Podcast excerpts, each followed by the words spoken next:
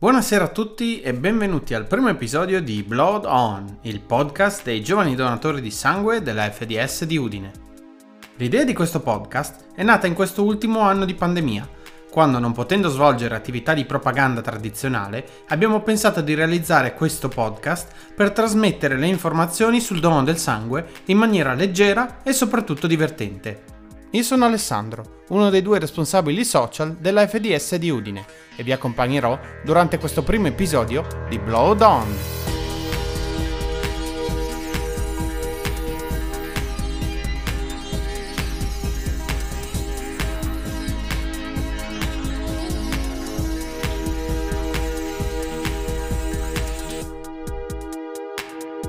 Questo episodio daremo alcune informazioni riguardo alla donazione di sangue e soprattutto parleremo di cultura del dono in Friuli Venezia Giulia.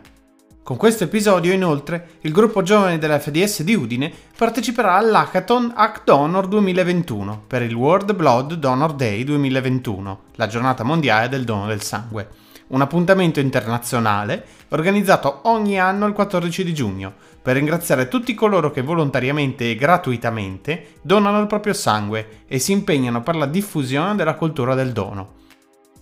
Parleremo come detto di cultura del dono e lo faremo ascoltando alcune interviste fatte a giovani e meno giovani donatori per capire la loro esperienza di donatori e come la donazione del sangue viene percepita nel corso degli anni qui in Friuli Venezia Giulia. Oltre alle interviste avremo ospiti in collegamento Zoom alcuni ragazzi e ragazze dell'FDS Udine, che ora vi presenterò partendo da Deborah e Pierluigi, presidente e segretario dell'FDS Zanon De Ganutti. Ciao a tutti e complimenti per questa bellissima iniziativa. Buonasera a tutti ragazzi. È bene ricordare che la sezione Zanon De Ganutti è stata la prima sezione di donatori di sangue nata all'interno di un istituto scolastico e che appunto quest'anno festeggia il suo cinquantesimo anniversario. Abbiamo poi Michele, eh, delegato rappresentante provinciale dei giovani dell'FDS di Udine. Ciao ragazzi, grazie per l'invito. Speriamo di fare qualcosa di interessante insieme, dai. Infine, ultima, ma non per importanza, abbiamo Sara della sezione di Bressa. Ciao, ciao a tutti, grazie, mi fa molto piacere partecipare a questo podcast. Bene, direi che è il momento di andare ad ascoltare la prima intervista della giornata. Eh, l'intervistata è Anna, una giovane donatrice della sezione AFDS di Osoppo, un piccolo comune nella pedemontana di Udine. Iniziamo.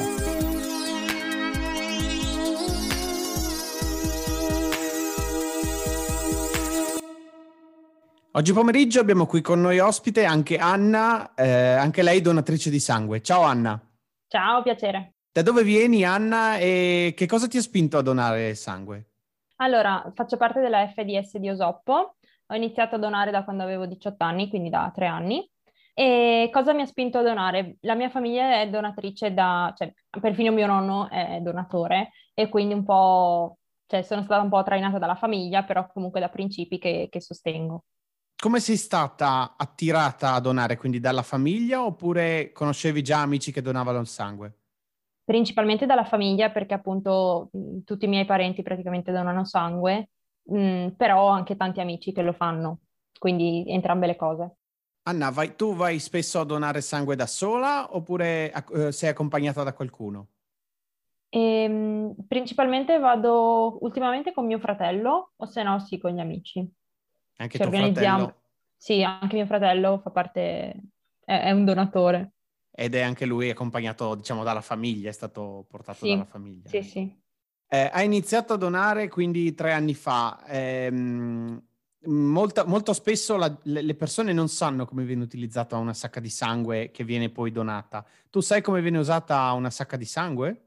Allora, la sacca viene, serve soprattutto per gli interventi chirurgici e poi in base a purtroppo quanto grave è l'intervento chirurgico mh, serve più o meno sangue, quindi più o meno sacche, mentre il plasma ha un altro, un altro scopo. Tu sei stata, mh, sei stata donatrice eh, soprattutto di sangue, sei donatrice soprattutto di, soprattutto di sangue o plasma? Io sono donatrice soprattutto di plasma, però ho, ho donato anche sangue perché per la mia fisionomia, per come sono io, mh, mi debilita di meno donare plasma. Ok, però recentemente comunque hai donato plasma, mi sembra di aver capito. Perché praticamente sono, ho avuto il Covid, sono stata positiva al Covid e quindi nel momento in cui ehm, uno è stato positivo al Covid 21 giorni dopo dall'ultimo test negativo, è bene che, che doni plasma perché il suo plasma è plasma iperimmune e serve per aiutare a guarire i pazienti gravi da Covid. Tu di che gruppo sei, Anna? Ah, positivo. Positivo. Quindi che cosa dovresti donare se non avessi problemi, come hai detto tu, appunto, di peso o comunque di, di, che ti hanno portato a donare plasma? Dovresti donare teoricamente Sangue, sangue giusto? Sangue, sì. Sai che, qual è il gruppo eh, che invece può donare eh, sangue a tutti? Zero negativo. Bravissima, perfetto. Questa era la domanda quiz della giornata. ecco. Ok, l'ho superata. benissimo, benissimo. Sei preparata, esattamente. Ti ringraziamo Anna, gentilissima, grazie mille. Grazie Perfetto. mille. Buona grazie mille a giornata. te e buona giornata.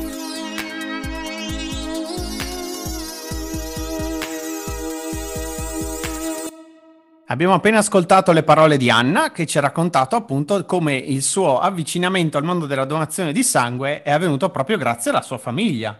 Sì, beh, alla fine, se ci pensi, anch'io ho iniziato grazie proprio a mia madre. Eh, devo dire la verità, abbiamo iniziato insieme, perché anche lei non era donatrice, però eravamo curiosi entrambi. E dopo che ho fatto i 18 anni, un mese dopo, siamo andati a Cividale, che c'è un centro trasfusionale vicino eh, a casa mia, e niente, abbiamo appunto iniziato insieme, però dopo ho continuato solo io, Eh, ma alla fine sono riuscito a coinvolgere anche un po' di amici. Quindi sì, c'è l'inizio con la famiglia, ma poi si riesce a coinvolgere anche le- gli amici, i tuoi coetanei, insomma il donatore è sempre un ruolo attivo. Ma guarda, a me invece è piaciuto come Anna abbia subito introdotto il discorso del plasma iperimmune, che è un discorso molto importante in questo momento, perciò direi che si parte bene. In Friuli il centro regionale ha appena emanato un documento con un po' di dettagli riguardo all'argomento. Per esempio, eh, per chi ha avuto il Covid, può donare dopo aver rispettato le disposizioni per il termine sull'isolamento domiciliare, che in questo caso si tratta di 14 giorni dalla completa risoluzione dei sintomi.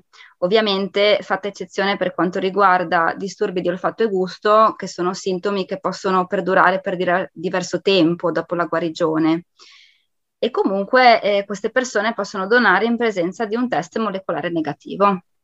Come diceva Anna, infatti è consigliata la donazione di plasma proprio rispetto al plasma iperimmune, dato che comunque risponde meglio alle richieste di impiego clinico.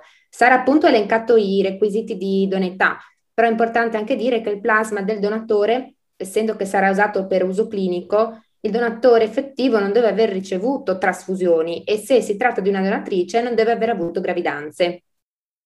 Deve essere chiaro però, ragazzi, che la donazione di plasma da donatori che hanno avuto il Covid non è per forza eh, di plasma iperimmune. Perché? Perché il plasma verrà raccolto, verrà testato, si verificherà la presenza di anticorpi anti-SARS-CoV-2 e se gli anticorpi saranno a, sufficienza, questo plasma verrà utilizzato per curare pazienti Covid. Se eh, gli anticorpi non raggiungeranno un livello sufficientemente alto, il plasma verrà comunque utilizzato per curare tutti quei pazienti non Covid oppure per la produzione di emoderivati. Beh, direi che tutte queste informazioni possono essere sicuramente utili a tutti coloro che in questo periodo di pandemia vogliono provare a donare plasma ancora di più se effettivamente eh, sono stati appunto positivi al, al Covid e quindi vogliono, prova- vogliono provare a donare plasma iperimmune. Eh, I donatori di sangue, infatti, sin dal marzo del 2020, quindi dall'inizio della pandemia, non si sono mai fermati. E per maggiori informazioni e dubbi vi rimandiamo appunto ovviamente non solo per chi è in regione al sito dell'FDS eh, di Udine, ma soprattutto eh, al Centro Nazionale Sangue, che è la fonte di informazione primaria per la donazione del sangue in Italia. Passiamo a una successiva intervistata, in questo caso è il turno di Camilla, una giovane donatrice, anche qui, eh, proveniente da Fagagna, che è un piccolo comune, anche qui della provincia di Udine.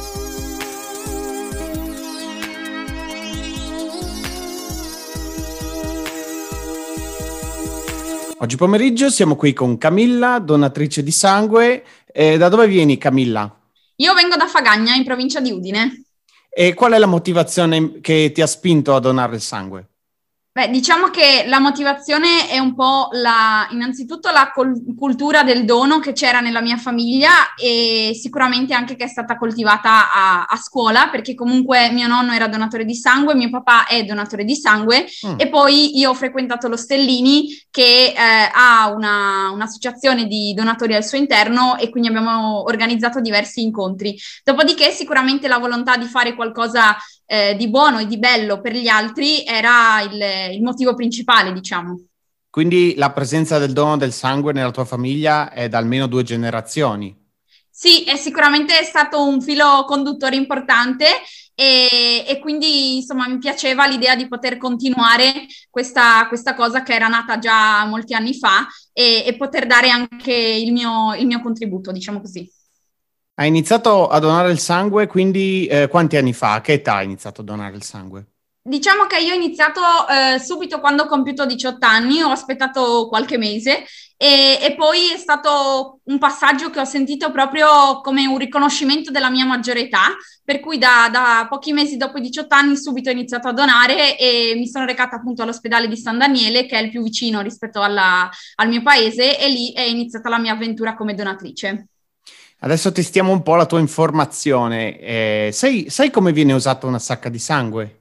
Allora, spero di non fare troppe gaffe, però eh, so che per quanto riguarda le, le, sacche di sangue, e ammetto che un po' di informazione deriva anche dalla mia preparazione scolastica perché adesso frequento medicina, e, mh, so che le sacche vengono processate, diciamo, e viene separato eh, la componente plasmatica da poi la componente corpuscolata, quindi sangue vero e proprio di globuli rossi, globuli bianchi e eventualmente piastrine e quello che si fa poi è utilizzarla in svariati modi, perché ci sono comunque degli interventi chirurgici che richiedono l'utilizzo eh, del, del, sangue perché sono particolarmente invasivi, oppure può essere utilizzata per mh, persone che hanno magari delle patologie anche croniche e hanno bisogno di trasfusioni periodiche. Quindi sicuramente in molte, in molte condizioni in cui ci sono pazienti in ospedali che hanno bisogno del nostro sangue, in cui credo sia anche doveroso per noi che stiamo bene fare un gesto di affetto rispetto in un certo senso verso gli altri.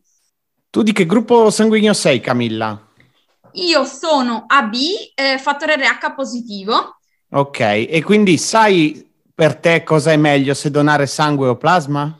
Allora, so che per me me- eh, è meglio donare plasma perché eh, io sono un donatore universale di plasma, proprio perché essendo AB e essendo fattore RH positivo, il mio plasma può essere ricevuto da, da, tutti poiché non ha anticorpi contro il fattore A, il fattore B o contro il fattore RH. Invece che è esattamente quindi il contrario rispetto alla donazione di, di, di, di sangue, giusto? Esattamente, perché il, quello che io faccio solitamente, a parte le prime due donazioni in cui po', un po' per paura, un po' per necessità, diciamo, di, di, prendere confidenza con la donazione, ho donato sangue e poi sono passata al plasma, quindi con questa eh, donazione che è leggermente più lunga rispetto a quella di sangue, ma in cui viene fatta una separazione appunto della, della, mm, del globuli rossi, dei globuli bianchi e delle piastrine rispetto al, al plasma che, che viene appunto centralizzato centrifugato e poi eh, viene inserito all'interno della sacca, che è quello, il prodotto, diciamo, della mia donazione.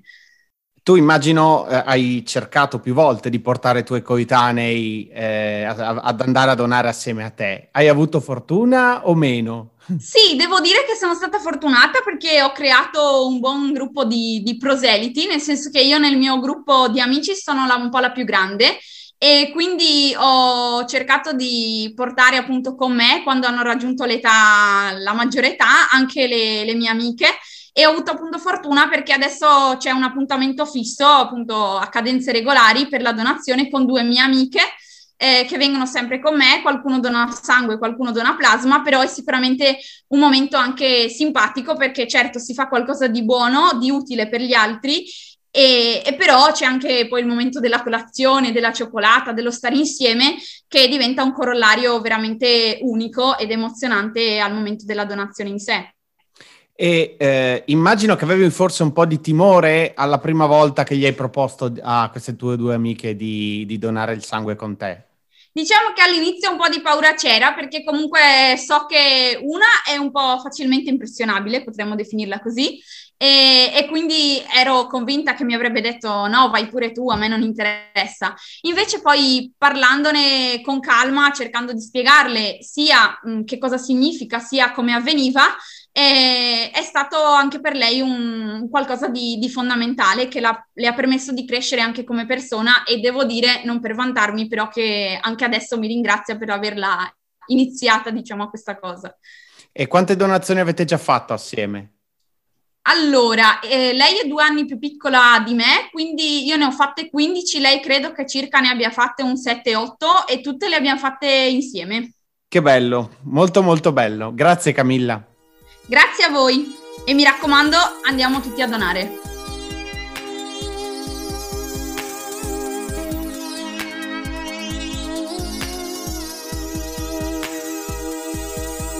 Beh, direi che anche Camilla è sembrata una donatrice molto ferrata sull'argomento sangue e soprattutto anche molto impegnata nel cercare di coinvolgere gli amici. Come ho detto prima, cioè, il donatore ha un ruolo attivo anche nel coinvolgere le altre persone e quindi se ogni ragazzo cercasse di avvicinarsi in maniera autonoma al mondo della donazione del sangue sarebbe magnifico. Però eh, è sempre difficile trovare, cioè, catturare l'attenzione del ragazzo e se tu continui a usare metodi di propaganda che usavi magari qualche anno fa, rischi che il nostro mondo venga percepito come un mondo astratto. E io sinceramente soffro un po' di questa cosa. Non so gli altri, però sì. Infatti le sezioni come la nostra, che operano all'interno delle scuole, sono fondamentali. Andando a fare le propagande nelle classi si riesce ad ottenere molti più donatori rispetto ad una propaganda fatta negli stand durante le manifestazioni o gli eventi, perché comunque è un intervento mirato. Certo che poi una volta finita la scuola sta anche al nuovo donatore aver maturato la voglia di mantenere questo stile di vita. Sul punto le federate stanno lavorando molto bene cercando nuove modalità per tenere sempre alta l'attenzione sul tema. Ma sì ragazzi, infatti è molto importante tenere altissima l'attenzione su questo tema, non bisogna dare per scontato la diffusione della cultura del dono e la diffusione soprattutto nelle scuole e nei giovani. Infatti io ho apprezzato la competenza dimostrata da Camilla riguardo al mondo del sangue. Non è così scontato, come dicevo, sapere chi sono i donatori di sangue universali e perché sono diversi dai donatori universali di plasma. Molti infatti tendono a dire che basta essere di gruppo zero per donare sangue a tutti, è un po' un luogo comune, no? Come anche eh, si dice che chi è di gruppo AB possa donare plasma a tutti. Però non bisogna dimenticare che il fattore RH è una discriminante molto importante.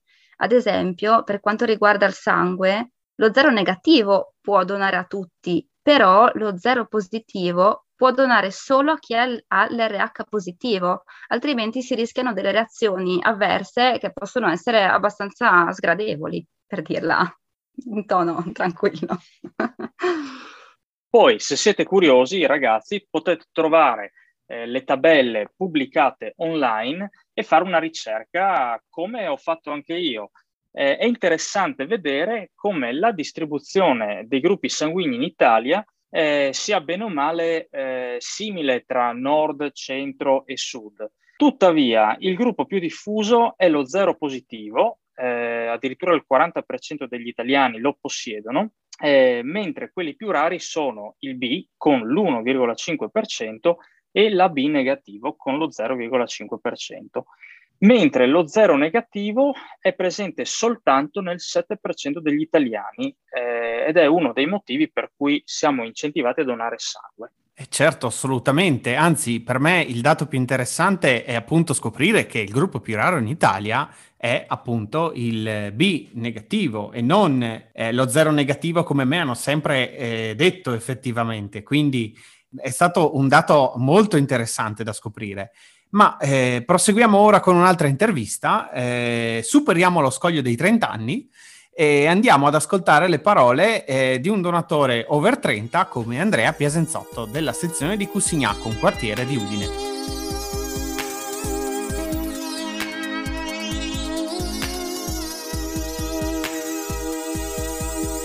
Questo pomeriggio abbiamo qui con noi Andrea Pesenzotto, anche lui donatore di sangue. Ciao Andrea, da dove vieni? Ciao a tutti, Andrea, vengo da Cusignacco, piccolo paese vicino a Udine. E da quanti anni sei donatore, Andrea? Io sono donatore praticamente da pochi mesi dopo il compimento dei 18 anni, quindi sono 19 anni circa che sono donatore. Sei 19 anni che doni sangue e quindi ti chiedo, conosci effettivamente l'uso che viene fatto del sangue o più in particolare quante sacche servono per un'operazione chirurgica? Beh, diciamo che eh, l'uso specifico, ovviamente bisogna essere professionisti del mestiere, però ovviamente essendo anche eh, vicepresidente della sezione di Cussignac, ovviamente un po' di cultura o voglia che si voglia bisogna avercela. Quindi sì, eh, qualcosa ne so e per qualche operazione anche specifica so che servono parecchie decine di sacche di sangue. Quindi se io ad esempio ti chiedo quante sacche servono per un trapianto di fegato? Eh, un trapianto di fegato potrebbe essere parecchio dispendioso dal punto di vista quantitativo e se non ricordo male siamo oltre il centinaio di sacche, non vorrei dire una stupidaggine, però sono molte molte decine di sacche, quindi molte donazioni. Questo periodo un, un, po' strano che stiamo vivendo è il periodo legato all'emergenza Covid-19. Te in particolare come hai vissuto questo periodo ormai da marzo 2020? Associato al dono del sangue, dici? O... Sì, è associato al dono del sangue, ma anche più in generale se è cambiata qualche tua normalità o abitudine nell'andare a donare il sangue. Ma dal punto di vista tipologia, quindi eh, anche l'approccio, no? quindi la mentalità che eh, questa pandemia ci ha un po' eh, dato, quindi ci ha fatto cambiare un po' di abitudini, ovviamente anche l'abitudine, tra virgolette, perché non è un'abitudine, ma è qualcosa in più, ovviamente, eh, viene sicuramente toccata e quindi sicuramente viene cambiata. Dal punto di vista probabilmente psicologico, quindi il timore, la paura di affrontare un percorso in ospedale, perché? Perché abbiamo i mass media che magari ci riempiono di, informa- di informazioni, forse sicuramente, probabilmente, non lo sappiamo, anche troppo enfatizzate su questo tema. Invece, per dirti la mia esperienza, io al periodo di Covid sono andato due volte in ospedale, centro trasfusionale a Udine. Anch'io sono andato un po' poco convinto, ecco, devo essere sincero, perché ne abbiamo sentite di tutti i colori. Quando sono uscito invece la prima volta, anche a lavoro anche in famiglia, insomma, ne ho parlato, e completa sicurezza, completa osservanza delle regole, però molto bene e se posso aggiungere ehm, un aspetto che mi ha colpito tantissimo è l'informazione, la comunicazione che dai semplici cartelli, quindi il percorso, quindi la segnaletica, sali dalle senti dal padiglione, sali a destra, vai su, eccetera, e l'iter ovviamente, come sempre, quello non è cambiato. Più anche le persone che hanno mh, avuto dei ruoli importanti, quindi già dalla sanificazione, dall'iter della compilazione delle carte, dei documenti, quindi posso dire molto bene. In generale, co- cosa ti ha tranquillizzato? Mi avevi detto che comunque avevi un certo dubbio iniziale. Eh, che cosa ti ha tranquillizzato una volta che hai potuto donare sangue? Ma innanzitutto la fiducia verso la realtà, la FDS, no? quindi una grande famiglia che non ha mai tradito le aspettative. Quindi sicuramente quando un ente, un qualcosa, un qualcuno organizza un qualcosa, e ripeto qualcosa perché è vasto no? questo termine, e come l'ha sempre fatto, quindi anche in questo caso ha organizzato il tutto perfettamente. E poi, e poi la presenza delle, degli addetti proprio, non so se magari erano per l'occasione, presumo di sì, però molto tranquilli e molto gentili e disponibili a dire, a dare istruzioni su cosa fare. Hai avuto modo di donare anche eh, in autoemoteca o ti sei soltanto presentato al centro trasfusionale? Solo centro trasfusionale, però l'autoemoteca l'abbiamo organizzata come sezione, proprio nel periodo eh, di profondo rosso, quindi eravamo tutti chiusi eh, in casa e c'era molto timore della gente, nella gente ovviamente, eh, però anche lì le regole ben chiare che ci sono state date le abbiamo fatte applicare e i donatori che hanno passato quei minuti in automoteca sono usciti molto tranquilli. Quindi dalla tua esperienza parziale da una parte e completa dall'altra, è meglio l'ospedale oppure l'automoteca in questo periodo?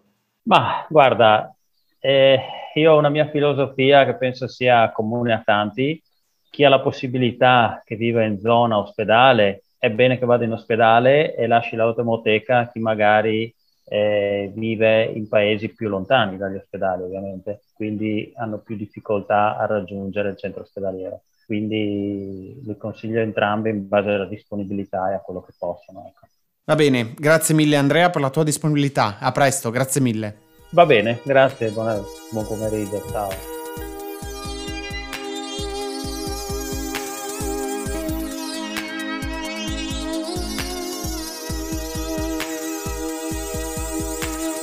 Bene, eh, Andrea era, come ho detto, il primo dei donatori de- della fascia over 30, eh, che però ha anche un ruolo di responsabilità, abbiamo sentito, a livello associativo. Sì, diciamo che avete però discusso di un, di un problema non indifferente da quando è iniziata la pandemia. Sono stati presi subito dei provvedimenti per cercare di rendere la donazione sicura negli ospedali ma bisogna capire che i centri hanno dovuto fare affidamento soprattutto sulla responsabilità del donatore, che oltre a donare sangue si sa che è una persona appunto responsabile. Capisco anche che dal punto di vista psicologico andare in un ospedale diciamo che viene visto come un luogo pericoloso, come un luogo dove uno si può infettare, ma non è così. E ce l'ha dimostrato anche Andrea, no? descrivendoci eh, tutti i provvedimenti che sono stati fatti appunto eh, dall'anno scorso. Infatti noi con la nostra sezione siamo proprio testimoni di quanto la donazione sia cambiata con la pandemia, dato che riusciamo ancora a portare gli studenti a donare.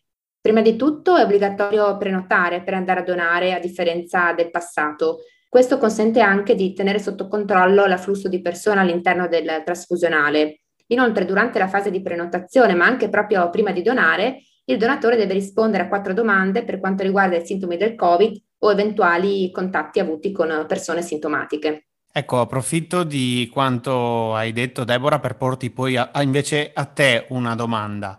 Eh, per voi sezioni degli istituti scolastici, perché appunto tu provieni dalla sezione Zanon de Ganutti e anche Pierluigi ovviamente, mm, come è cambiata la propaganda e la donazione di sangue con le scuole chiuse, quindi con la chiusura delle scuole in questo ultimo anno e mezzo? Guarda, prima della pandemia noi abbiamo sempre fatto le propagande fisicamente nelle scuole a marzo e novembre di ogni anno. Ora però con le scuole chiuse, non potendo farle fisicamente, abbiamo chiesto ai presidi e ai docenti referenti la possibilità di effettuare le propagande nelle aule online. Quindi anche noi ci siamo calati nella DAD, se vogliamo. Abbiamo chiesto ai professori che ci aprissero le aule virtuali tramite Google Meet con gli studenti e quindi abbiamo potuto fare una propaganda, seppur non dal vivo, comunque che ci ha consentito di rispondere anche a tutte le domande che hanno fatto i ragazzi. Quindi è stato comunque un buon lavoro secondo me. Invece le donazioni, in genere le donazioni noi come facciamo? Abbiamo le automoteche che vengono proprio fuori dalla scuola, quindi è molto anche comodo per i ragazzi, vengono a donare fuori dalla scuola proprio. Invece con la pandemia purtroppo le scuole chiuse, cosa abbiamo fatto? Ci siamo organizzati in modo da portare gli studenti al trasfusionale e quindi abbiamo chiesto appunto ai ragazzi che volevano donare di mandarci i loro recapiti e così abbiamo prenotato tutti quanti, abbiamo organizzato una scaletta, abbiamo comunicato con la scuola, loro hanno fatto una circolare e noi abbiamo organizzato tutte le collettive in ospedale con tutti i nostri volontari che hanno accompagnato giorno per giorno i ragazzi a donare sangue e questo ha consentito di ottenere 43 nuove donazioni nel 2020 e già 35 quest'anno. Vorrei riportare l'attenzione su una domanda a cui ha risposto Andrea all'inizio dell'intervista, che riguarda l'utilizzo che viene fatto delle sacche donate. Vorrei a questo proposito dare un po' di dati presi dal sito del Centro Nazionale Sangue, per dimostrare quanto la donazione di sangue ehm, sia fondamentale per i malati. Infatti, per esempio, per interventi chirurgici generici possono essere necessarie dalle 2 alle 10 sacche. Invece pensate che per un trapianto di cuore sono necessarie in media 10 sacche, per un trapianto di fegato però fino a 40 e se si sorgono complicanze anche molte di più. Infine, per garantire una vita normale a un talassemico servono ad intervalli regolari da 30 a 50 sacche all'anno, quindi è un numero davvero significativo, che se proviamo a immaginarcelo, almeno per me, insomma, è anche difficile immaginare questa realtà. Sara, hai proprio dato i numeri. Aspetta che ti faccio compagnia, perché per quanto riguarda il plasma servono addirittura 1200 sacche, eh, pensate voi, per produrre medicinali per il trattamento di un paziente affetto da emofilia e 130, sempre ovviamente sacche di plasma, per trattare un paziente affetto da immunodeficienza primitiva. Abbiamo dato dei dati assolutamente interessanti eh, che poi ci fanno anche capire quanto il dono del sangue e soprattutto quello del plasma sia fondamentale per la cura di numerose malattie e per la buona riuscita di numerosi trapianti. Eh, direi che è arrivato il momento della quarta e ultima intervista. Eh, in questo caso ascolteremo le parole di Umberto, un donatore proveniente da Bressa come Sara, che è un, appunto Bressa è un piccolo comune in provincia di Udine.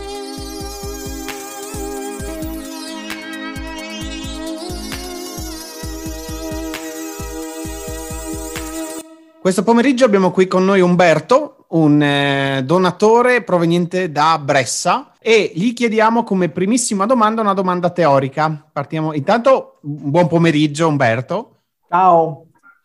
E, e ti facciamo una prima domanda che è una domanda teorica, ovvero se sai come sono stati scoperti i gruppi sanguigni. Beh, intanto dobbiamo partire un momentino da molto, molto tempo fa. Sappiamo che le trasfusioni di sangue venivano fatte prima, secoli prima della scoperta dei gruppi sanguigni, se non mi uh-huh. sbaglio. Trasfusioni che venivano fatte da braccio a braccio, naturalmente, spesso con scarso successo, perché non si conoscevano proprio i gruppi sanguigni. L'intuizione di un giovane medico di Vienna, un certo Karl Langsteiner, dico bene, Dici Nei bene. primi anni del 1900 ha identificato i primi gruppi sanguigni A, B e 0. Successivamente, grazie al lavoro di gruppo, si è completato il quadro con la scoperta del gruppo AB. Così, mm. conoscendo i gruppi sanguigni, le trasfusioni non erano fatte casualmente, ma mirate, secondo i cui benefici divennero chiari soprattutto durante la Seconda Guerra Mondiale, che usarono questo modo questo nuovo modo di fare trasfusioni, salvando molte vite. Per questa importante scoperta, Karl Langsteiner ha ricevuto il premio Nobel nel 1930. Quando, quando hai iniziato tu invece a donare il sangue personalmente, Umberto? Io, prima di, di, di, cominciare a donare sangue, a 19 anni purtroppo, ho conosciuto l'importanza del dono del sangue come ricevente. Faccio una piccola parentesi ero ricoverato all'ospedale di Padova per un importante intervento chirurgico e prima dell'operazione, come succedeva anche in altri interventi chirurgici, mi chiesero di trovare almeno tre donatori. Era l'anno 1968. I sanitari mi hanno informato che forse non serviva per me il sangue per quel tipo di intervento, ma era necessario una scorta di sangue intero così mi dissero, guarito e ripreso totalmente all'età di 23 anni nel mio paese a Teor, perché io non sono nato qui a Bressa, ma vengo da Teor. La domenica mattina è arrivata l'autoemoteca. Io non sapevo nemmeno che esistesse l'autoemoteca, però è arrivata. Pensando alla mia esperienza in cui ho avuto bisogno di donatori per un intervento chirurgico, non ho avuto esitazioni e mi sono e sono, e sono entrato diciamo, ecco, in questa autoemoteca donando per la prima volta. In seguito ho donato successivamente sempre regolarmente all'ospedale di Udine, fino a quando il professor Venturelli mi ha messo a riposo definitivo per alcune patologie che non mi permettevano più di donare, non potevo uh-huh. più donare. Ma se potessi lo farei tuttora. Purtroppo ho potuto fare solo 23 donazioni, ma ne vado orgoglioso perché con quell'intervento che ho avuto nel 1968 mi sembra di aver ho fatto diciamo tutto quello che potevo dare. Mhm. Ora sono a riposo definitivo per l'età, come dicevo, però posso sempre fare propaganda sul dono del sangue e sulla serietà e sicurezza del centro trasfusionale friulano, portato come esempio in tutta Italia tengo anche, così aggiungo anche un'altra cosa, ho contribuito nel 1982 alla fondazione della sezione AFDS di Bressa, dove in pochi anni, da 30 nuovi donatori, siamo arrivati a 135 donatori attivi, facendo attivamente propaganda nelle scuole e quanto programmato dalla FDS provinciale. Ecco, visto che ci hai citato la tua partecipazione all'interno di una sezione dei donatori di sangue, come vedi cambiata questi, nel corso di questi anni la donazione di sangue con le nuove tecniche e i, i nuovi metodi di prelievo? Ecco.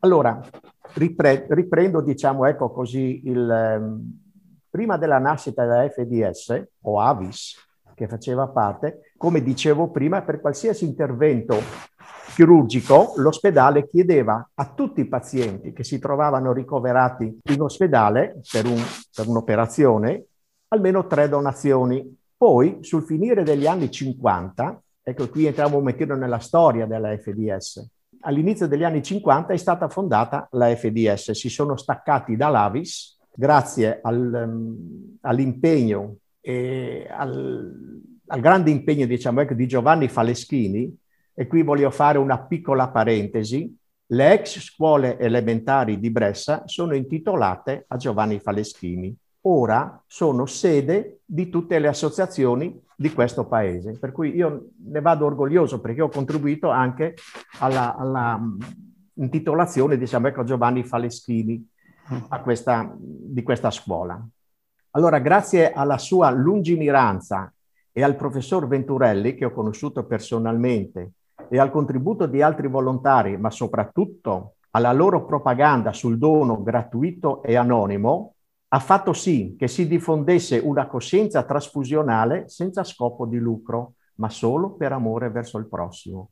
Grandi cambiamenti sono stati fatti nel corso dei tempi grazie alla scienza e alla tecnica trasfusionale. Dalla classica donazione sacca di sangue intero da 250 mg si è passati ad una sacca sempre di sangue intero a 450 mg. E qui ricordo l'allora presidente professor Giampaolo Sbaiz, che a ogni incontro diceva sempre, prima di passare a questo, questa donazione così eh, di 450 cc, i donatori non sono delle pompe di benzina, per cui bisognava fare le donazioni mirate, ma donazioni salvaguardando la salute del donatore. Naturalmente le donazioni sono sempre state regolate da un decreto del Ministero della Salute, rispettando in primis la salute del donatore. Grazie agli studi e alla perfezione delle trasfusioni si è passati prima al prelievo in plasmaferesi, donazione del solo plasma, e successivamente alle donazioni multiple.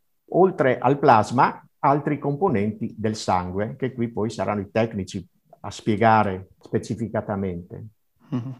Per quanto riguarda invece eh, la tua opinione riguardante la cultura del dono, proprio nello specifico, proprio le, le, cose, che cos'è secondo te la cultura del dono? Cioè, che cos'è che forma la cultura del dono? La cultura del dono è quello di stare eh, insieme, quello di trovarsi. Ecco, ecco perché sono nate tutte queste sezioni, proprio per avvicinare i donatori di un paese, di una località, di una comunità.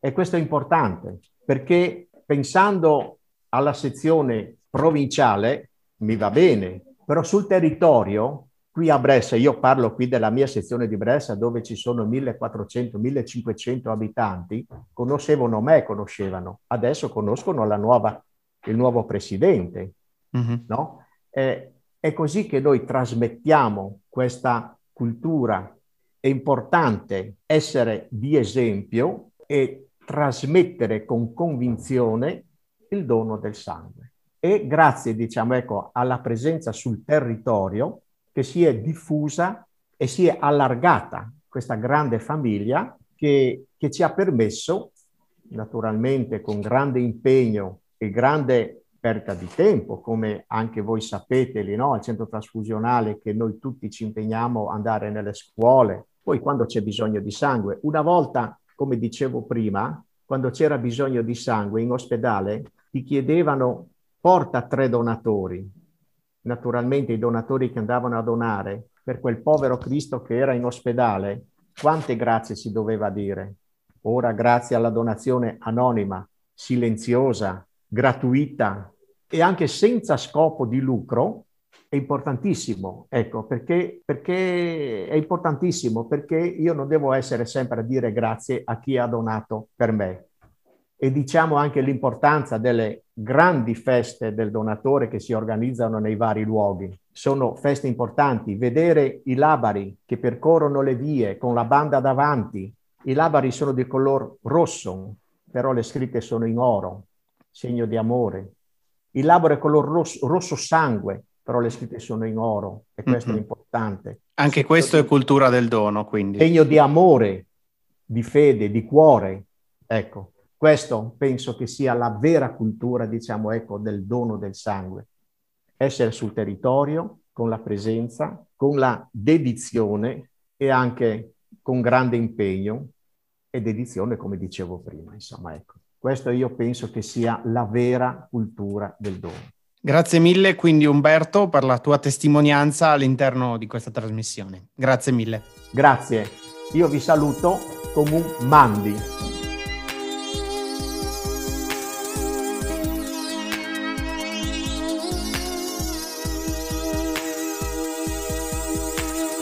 Questa intervista eh, abbiamo sentito Umberto che eh, nelle sue parole ha citato molti degli eventi eh, della storia dell'Associazione Friulana Donatore di Sangue di Udine.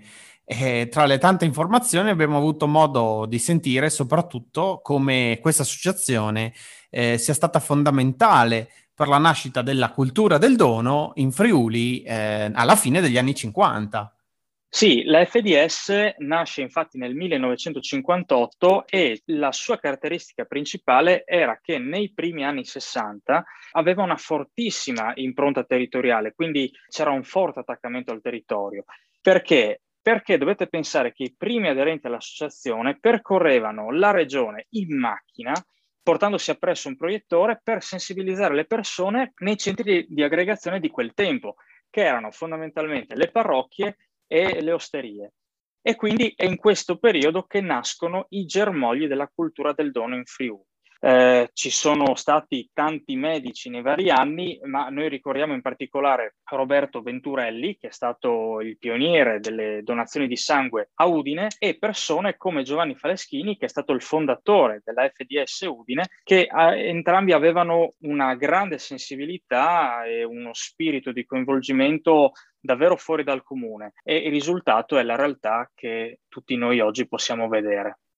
Inoltre dobbiamo capire che l'FDS ha avuto un ruolo fondamentale anche in un eh, momento storico del Friuli. Quando si parla di Friuli, soprattutto fuori, eh, fuori regione, eh, viene subito in mente il terremoto del 76.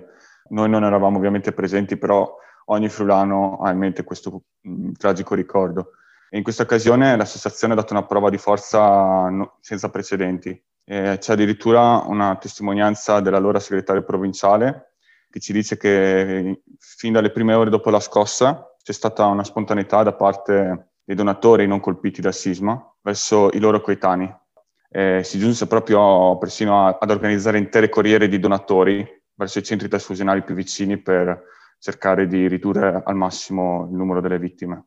Ma infatti, Michele, è proprio con questo evento che si è rafforzata moltissimo una coscienza sociale collettiva ed è proprio in questo ambito che la cultura del dono ha definitivamente preso piede nella nostra provincia di Udine, dando inizio a una crescita costante dei donatori volontari iscritti all'associazione, che la portarono poi a raggiungere il picco massimo di oltre 50.000 associati.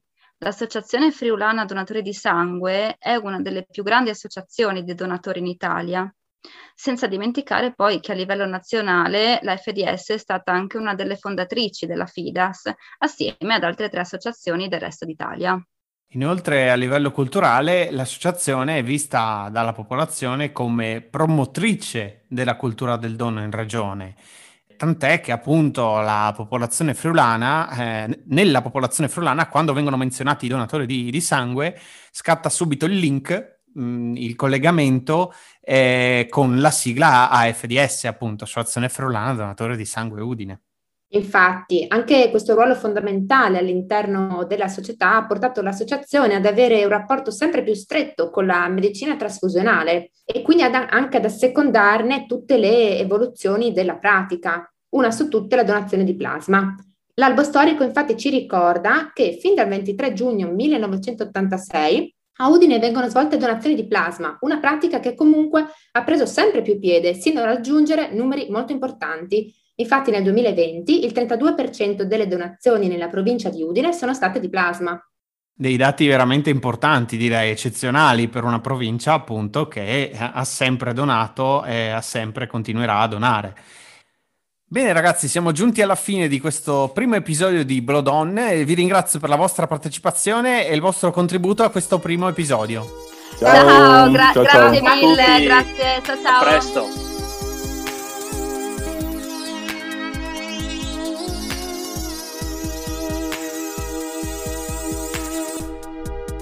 Spero che i nostri ascoltatori abbiano gradito questo episodio e in caso vogliate saperne di più sul mondo del dono del sangue o volontariamente donare il vostro sangue, potete contattare l'associazione più vicina a voi.